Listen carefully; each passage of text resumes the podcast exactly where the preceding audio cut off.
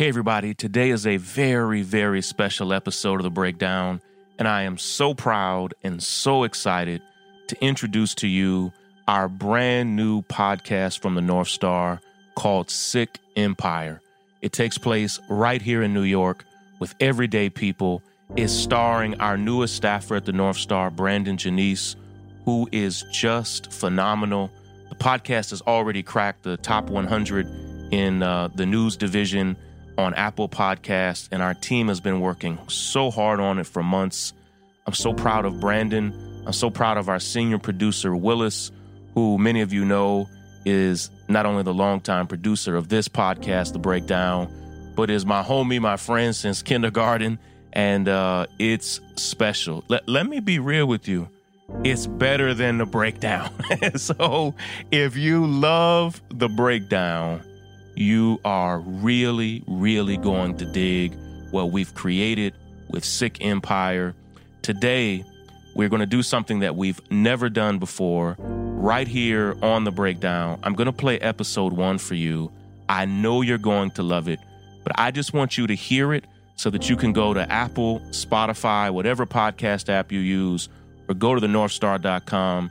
Listen to it. Episode two actually just came out today. So after you listen to episode one here, go to Apple Podcasts, go to Spotify, go to your favorite podcast app, go to the northstar.com and listen to episode two of Sick Empire. It's just brilliant. Brandon does an amazing job connecting to everyday people all over New York who are not only impacted by the coronavirus itself, but by the economic and racial disparities all over our city. I want you to hear it. It's getting rave reviews. It has five stars uh, everywhere where you can review it. And uh, it's one of the most special, beautiful, brilliant things we've ever produced. So I'm going to play episode one for you here, starring Brandon Janice, uh, senior produced by Willis, and also with support from our podcast director, Lysandra. Go ahead and check it out. Listen, share it, and then go listen to episode two wherever you can down podcast. Take care.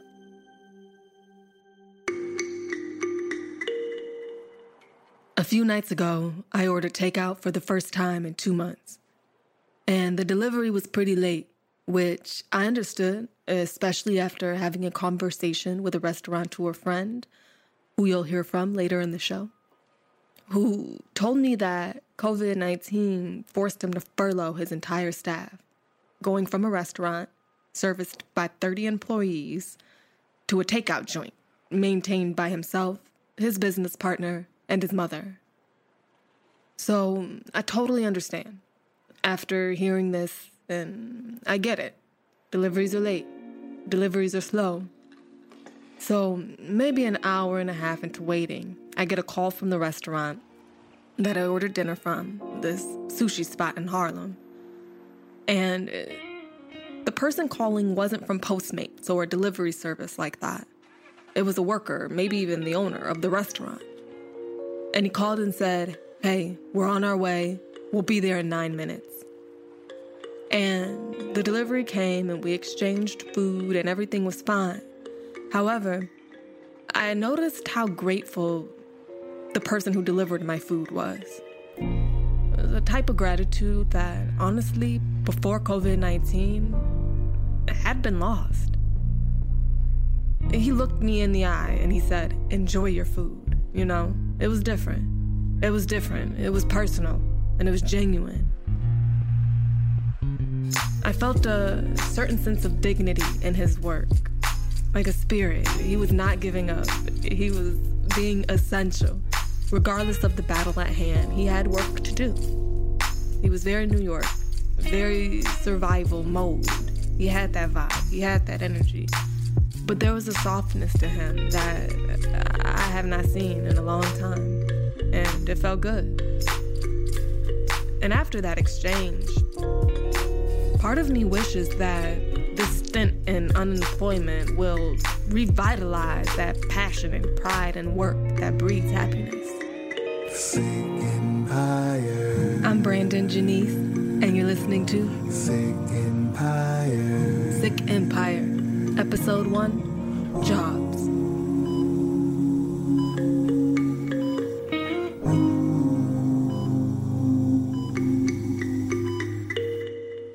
I'm Brandon Janice.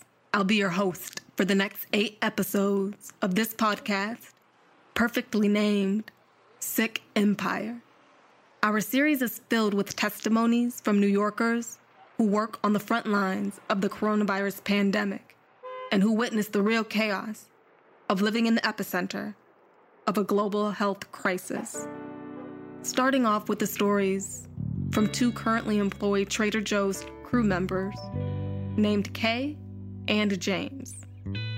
They take me through their old routine of working at Trader Joe's and how before COVID 19, the energy of the store was vibrant and party like, and how the aisles went from being packed with customers to all of their shoppers standing six feet apart outside of the store in the middle of Union Square.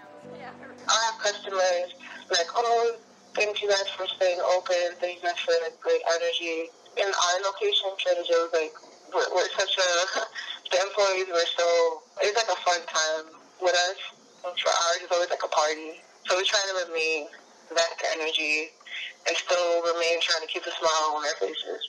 I asked Kay what she would like to happen in terms of compensation. For me, it would be time and a half, um, a bonus every every paycheck.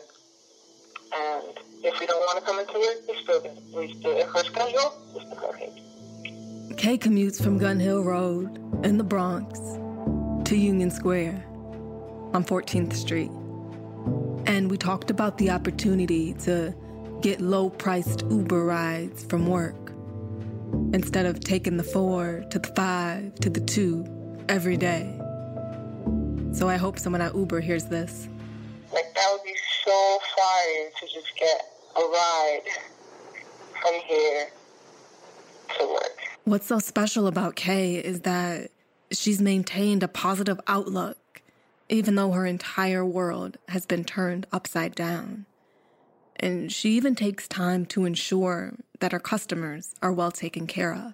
I always try to make jokes and always try to like make even the customers laugh and even if it's like I know they're probably going through it right now. What one There's last so much that's happening. yeah no when this is kind of hopefully the chaos when it um, ends do you see a change coming to the way essential workers are treated or do you see things going back to the status quo People will look down on people who work for grocery stores and supermarkets. Mhm. Like, oh, this is just a whatever job. mm-hmm. And I like just put respect on our title and what we do. Like, Mm. I would love for that. Mhm. But I'm also aware that we're all gonna go back to to the regular regular shit. We're gonna go back to the same things. And now we're going to hear from James, another crew member at Trader Joe's in Union Square, who was much more vocal than Kay and who confronted his managers and the corporate offices when he was told that he could not wear personal protective equipment at work. And immediately after I clocked in, I was approached uh, by the captain, and nicely, he's just like, you know, we're not doing the mask thing. We're not, we're not really wearing masks. We're like discouraging people from wearing them because, you know, we don't want to, um, you know, create a stressful environment or whatever. And I was just like, are you kidding me right now? It was like kind of like we don't want to scare the customers. Uh, you could only imagine what was going through my head. I'm like, scare the customers. Uh, It's going to make them feel safer that we're wearing masks. We're around their food. And not for nothing, but this is in La La Land. We're still in New York City. Just because you walk into Trader Joe's doesn't mean that there's no virus around. But I didn't want to argue with them so I took it off and I went throughout the day without the mask. And then, literally, either that night or the next night, I can't remember, the first person at our store got sick with COVID 19. And we had been hearing about like other stores in the region, you know, in Soho or in Chelsea that had closed down to completely sterilize the store because someone at their store got sick. So when the first person at our store got sick, right after, you know, the day that I, you know, was like, I need to wear a mask and they told me not to, I was like, well, here you go. I asked James to tell me what was the most unbelievable experience he's had at the supermarket during COVID 19. Here's what he had to say. The company was not offering paid leave to 65 and older people unless they weren't offering paid leave to anybody unless you had COVID related symptoms, which to me, if you're 65 and older, they need to send your ass home and they need to pay you. Like, that's just the right thing to do. But that's not it. James tells me the story of how he and his coworkers started to demand hazard pay from the company we need to get hazard pay. We need to get, you know, we need to be paid at least double for putting ourselves in such a hazardous situation. And some responses I got from some managers, which honestly, to me, the fact that they're managers means nothing. They're just regular people just like us. So, you know, I've heard from some managers saying, oh, well, you guys, we're lucky that we are even working right now because some people don't even have jobs. And I said, are you out of your mind? People aren't working right now because it's hazardous, because it's dangerous. They're not working because it's not safe. So we're not lucky, you know, it, it just, it is what it is. We're essential, you know, for people can't just sit at home and order food off of Amazon all day. You know, some people can't afford to do that. Some people don't have the means to do that. A lot of people, okay, not some, a lot of people. James told me that there was a petition on Twitter asking for signatures from Trader Joe's employees so that they could get hazard pay. But turns out the letter was actually looking for signatures to help crew members form a union. And the corporate offices took action immediately to stop any whispers of unionization. So I get this letter in the mail, and the letter basically was saying we're hearing this talk about the you know people wanting to unionize, and um, you know we we did boost the minimum wage all across the board throughout all Trader Joe's across the country to seventeen fifty, and they did give us a two dollar bonus on top of the seventeen fifty, which they are not calling hazard pay, but I think that is their replacement for the hazard pay. However, James says that Trader Joe's in Union Square pre COVID nineteen is the best place he has ever worked in his life and he's always felt happy to work there in the party like atmosphere in the middle of New York City.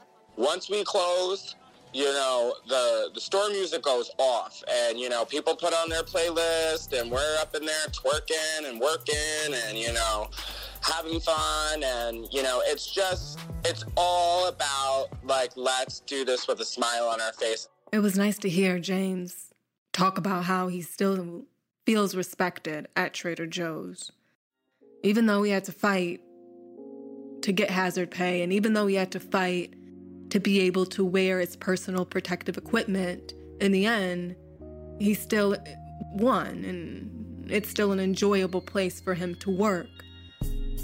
So now we're going to hear from someone who has a completely opposite story. We'll hear from Chris Smalls.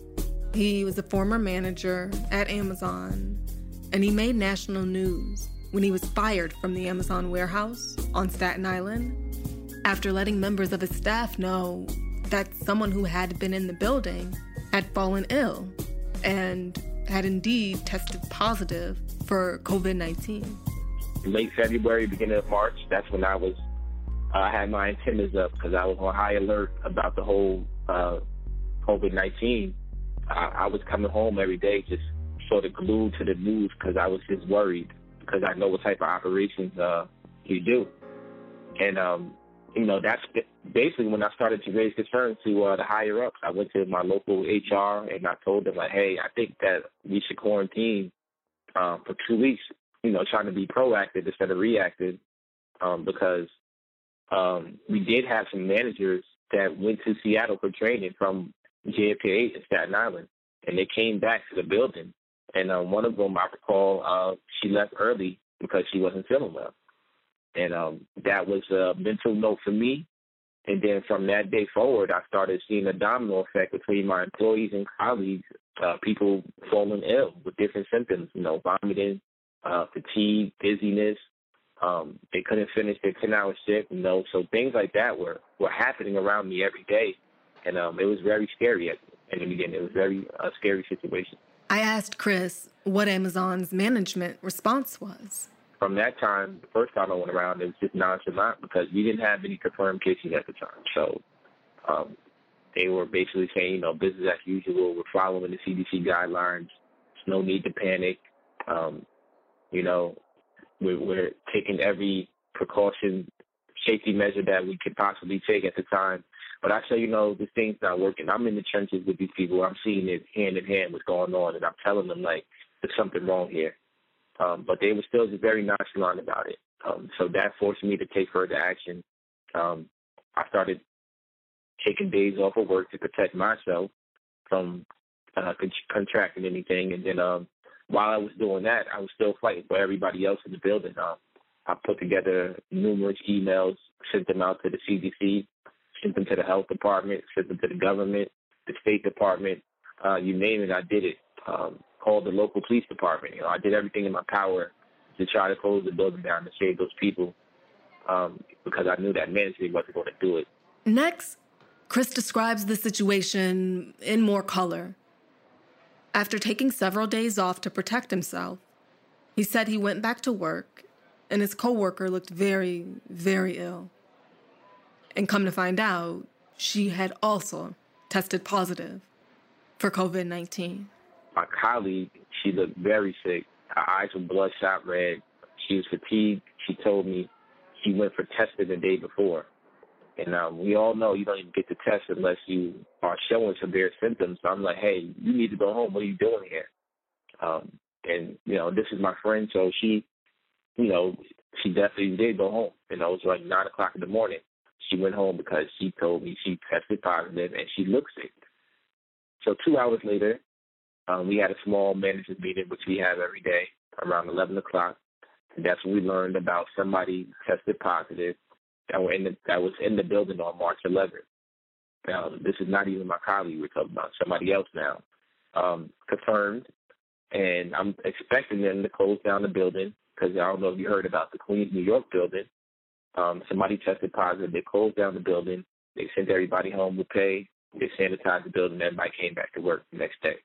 I was expecting the same thing from Staten Island, um, but that's sadly, I was sadly mistaken. That's not what happened.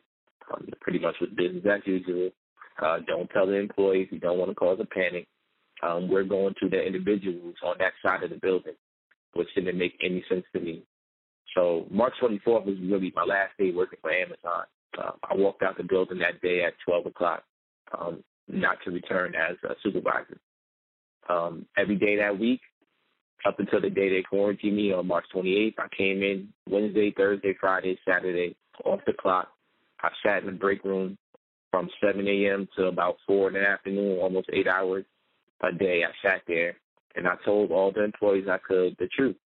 That management wasn't telling them. I told them that you've been exposed to somebody who tested positive because my um, colleague, she tested me, she texted me saying that she tested positive um, the next day. So you know, I felt like I had to take further action to continue doing what I'm doing, which uh, was telling the truth and being transparent with the employees. They have the right to know. I asked Chris if he had heard of anyone else in the warehouse who had also tested positive for COVID 19. And this is what he said. Uh, Absolutely. Yeah. Wow. I heard, um, you know, up until this present day, there's, a, there's at least 50 cases in that building. And it's sad because the building's still open.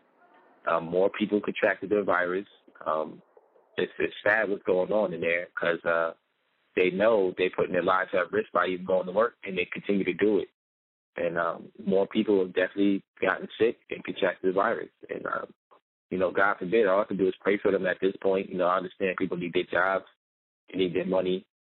Um, you know, but I tried everything in my power to get the building closed down because I wanted to avoid um, what we just heard about, you know, two days ago, three days ago, um, somebody passing away that works for the company. So um, this is going to happen if we don't shut these type of buildings down because the type of operations we do requires people to be around each other. You can't really practice uh, social distancing when you when you need to interact in operations and do to get your job done. And these type of facilities, it's a breeding ground because everybody's on top of each other. You know, you got the, the cafeteria, you know, you got to share microwaves. They're not cleaning those microwaves after every use. You got to, you know, in and out of bathrooms, in and out of doors, entrances to the door to the building. So these are things that um, you, you can't avoid. They're unavoidable, and uh, you know that's what people fail to realize. You got 5,000 employees from all over New York, five boroughs going to this one building, um, and New Jersey as well. Just do the math on that. This virus spreads to two and a half people. Uh, it's an epic center right there, you know? So, after talking to three employees, I wanted to speak to a business owner in New York City.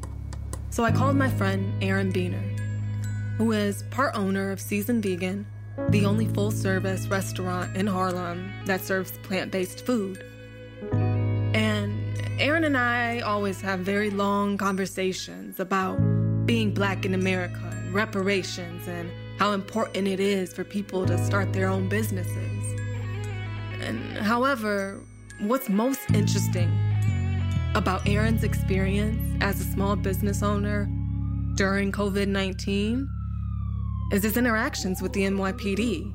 If you don't move your car in a minute, there is nowhere to put it. You could do whatever you want, sir. What do you? I'm asking you, and you can't give me a legitimate answer because you know that people are at home right now. Nobody is moving their car. So it's not my responsibility to find you a legal parking spot. It's my responsibility to make sure that you don't. What do you expect me to do, given this situation? Given this situation, what do you expect me to do? There are parking spots that open up on the street. You say you're a delivery guy. That means I'm you go making in, you pick up the you pick up the food, I'm right? an owner, first of all. get in. And so I'm doing a lot of things. We're washing dishes, we're taking orders. I'm doing a bunch of things. We've been here literally working seven days a week for the quarantine. I'm here taking deliveries Will you do it one personally more time? myself. And listen to what I'm telling you. Everybody else is told not to come to work. Everybody Everyone else like who? told to stay home. See, we're here because we were asked to be here by the government because we were told that we are essential because we are feeding people. We were told that we are not allowed to let people sit down. We were told that we have to do delivery and takeout. So that's what we're doing, delivery and takeout. But everybody else is at home, so they're not moving their cars. That is what the logic is. You're saying that you cannot not take action? That's not true. You can not take action. You are a free person in this country. You can decide what you do. You have decided that you want to give us multiple tickets while the entire country is shut down. That was your choice. Don't try to put this on something else that you have to do your duty. I asked you to Writing move. You didn't move. The disrespect level is up here when I asked you to do This, something. the disrespect level is on the law. the disrespect level is through the roof because you guys are looking at me. You know that we're essential. We actually are providing a service to people. We've been here seven days a week. You guys are har- absolutely harassing us because we're trying to provide food to our city in the middle of a pandemic, and the only thing you can find to do with your time is to give us a ticket. And you want to say we're disrespecting you? Are you kidding me? You can't be serious. We're literally paying you and you're harassing us and we're trying to provide food to the city. Like you guys, like you guys, this is why the city doesn't respect you.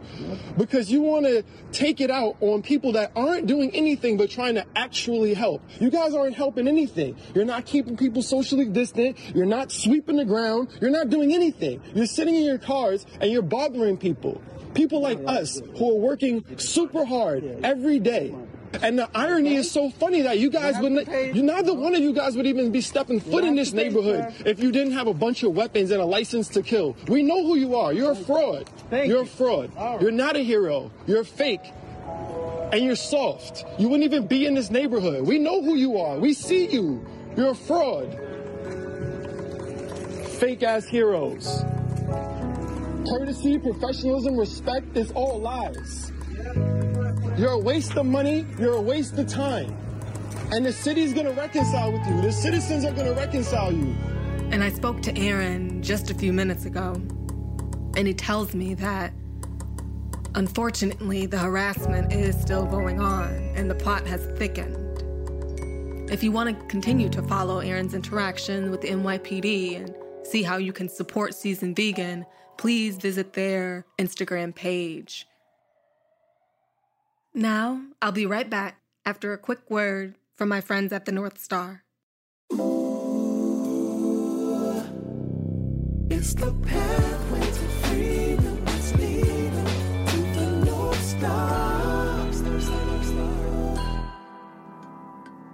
My name is Amel, and I'm the North Star's operations assistant, as well as the fulfillment and customer service coordinator.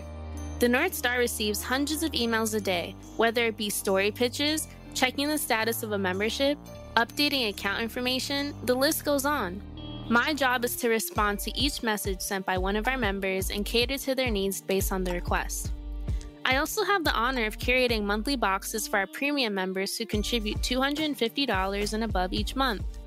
Since next month is Mental Health Awareness Month, the North Star is sending out an exclusive box with items handpicked from small businesses of color centered around mental wellness.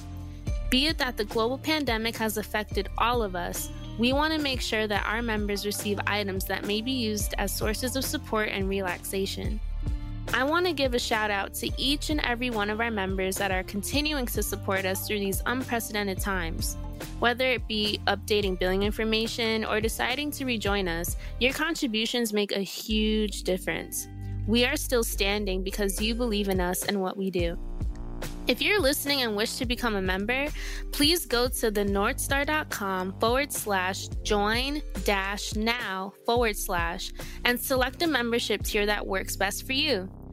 We offer basic memberships that give you access to our site, but if you wish to contribute more, you'll receive goodies such as a hoodie, t shirt, or a monthly box curated by yours truly. To close the show, we're going to hear a conversation I had with Mondaire Jones, the first openly gay black man running as a Democratic candidate to represent New York's 17th congressional district. I called Mondaire to get a perspective on jobs from a public servant's point of view. I wanted to talk to someone who was up next to lead our government during this crucial time, someone who could step up for the country's most vulnerable citizens, not out of pity, but out of genuine understanding. You know, I grew up in Section 8 housing and on food stamps, raised by a young single mom who worked multiple jobs just to be able to provide for our family. So uh, when I have conversations with people about a $15 minimum wage being necessary at the federal level or universal child care being necessary, uh, that is rooted in my own experiences. I have long felt that uh, we need more working class champions in the halls of power. Mondaire is only 32 years old, and already he has completed incredible work. He's worked in the Obama administration at the Department of Justice, and after graduating from Harvard Law, he spent time doing pro bono work, investigating claims of employment discrimination. We talked about what types of employment discrimination he sees going on now in New York during the coronavirus pandemic. What kind of like employment discrimination, I guess, now do you see? A lot of people are out of work, period. That's that.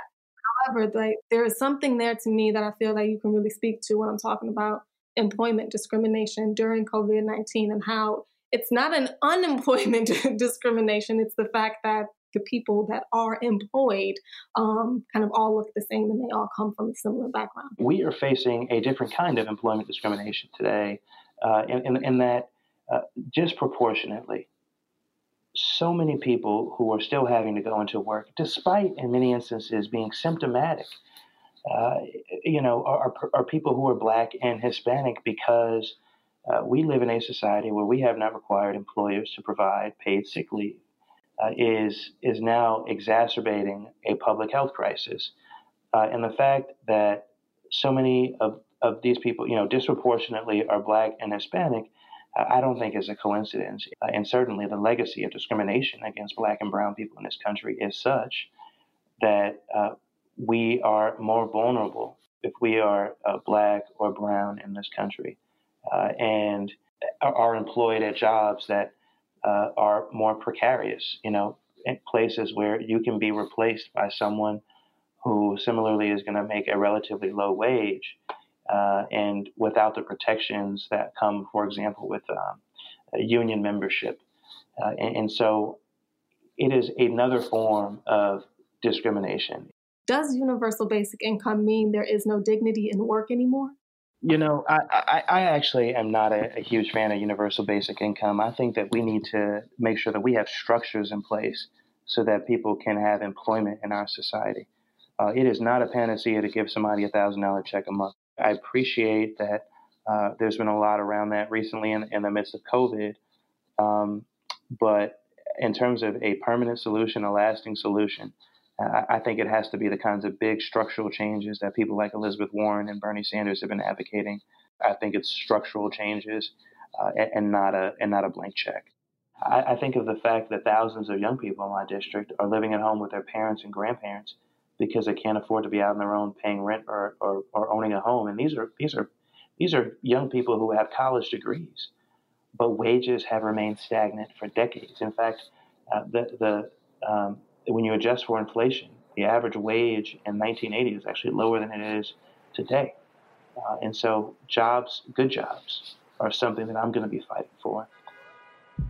I got a push alert on my phone about a month and a half ago calling for emergency volunteer health care professionals for New York City's overwhelmed hospitals. And one of my first thoughts was, well, shit. If we hadn't classed out nursing school, if we hadn't classed out medical training, if we hadn't told kids in the South Bronx and kids in Flatbush and kids in the Lower East Side and kids in the projects on Staten Island that they were not good enough to go to college, maybe we'd have an adequate amount of healthcare professionals ready, willing, and able to care for our city in the middle of a damn pandemic. And I'm not saying you have to go to college to be the greatest expression of yourself. But what I am saying is that we live in a country where keeping the classes divided has become more important than cultivating a society of well trained professionals. The wealth gap in this country is embarrassing. The wages that we pay our now deemed essential workers is shameful. It's time we start our own hospitals. It's time we start our own schools, our own daycares. We need to be our own bosses and do the work that matters. Do the work we are good at. Do the work that makes us happy and keeps us healthy. It's time to stop looking down on the working man, too. The working man is not a sucker. It's time to put dignity back into work.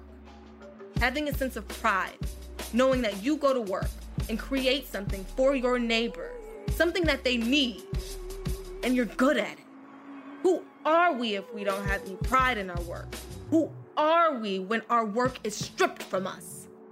In the words of the notorious B.I.G., shit done changed, and we have a seat at the table now. Thank you so much for listening to this episode of Sick Empire. This podcast is produced and presented by the North Star. The North Star is funded entirely by our members. Every episode of Sick Empire comes out one week early to members of the North Star. Next week's episode is all about rent tension, homelessness, and urban development in New York City during this pandemic. It's live now to the North Star members on our website. If you'd like to listen now, you can become a member at thenorthstar.com. That's you can also support Sick Empire by going to Apple Podcast, subscribing to Sick Empire, and leaving us your best review. Tell us what you love about the podcast. On any other podcasting platform, please subscribe and follow us. All of the music in this podcast is produced by the North Star's senior producer, Willis. Special thanks also goes to our guests and every staff member at the North Star.